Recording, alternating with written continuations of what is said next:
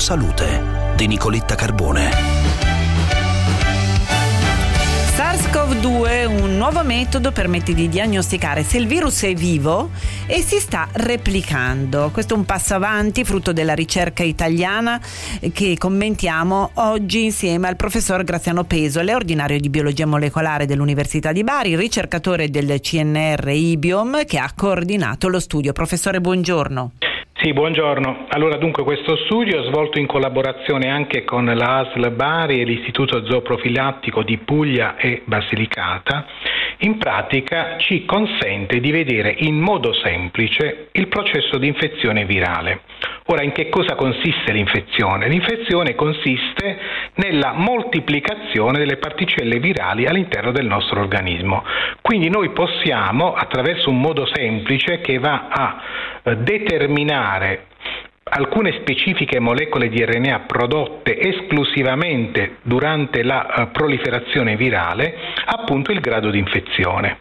Quindi quando le, le particelle virali si, si moltiplicano abbiamo la possibilità di misurare questa dinamica e quindi avere un indicatore del processo di infezione. Quindi molto semplicemente non andiamo a, fare, eh, a vedere tracce del eh, patrimonio genetico del virus che eh, non ci dicono se il virus è vivo oppure è, è già inattivo, ma possiamo vedere in tempo reale il processo di infezione.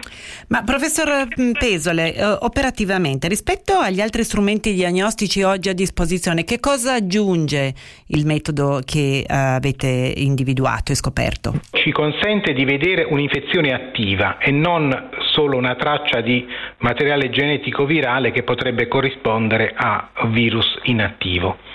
E inoltre ci dà una stima quantitativa del livello di infezione e inoltre ci aiuta nel campo della ricerca a capire il rapporto tra varianti virali e dinamica di infezione oppure caratteristiche soggetto, tra caratteristiche del soggetto infettato e dinamica dell'infezione. Quindi ci dà uno strumento in più per comprendere il processo di infezione virale da SARS-CoV-2. Per quanto riguarda i tempi è uno strumento già attualmente disponibile, lo strumento che serve per fare questa misura è particolarmente diffuso in moltissimi laboratori e quindi diciamo già da oggi è utilizzabile per gli scopi che ho descritto. Grazie professor Pesole per essere stato con noi, buona giornata.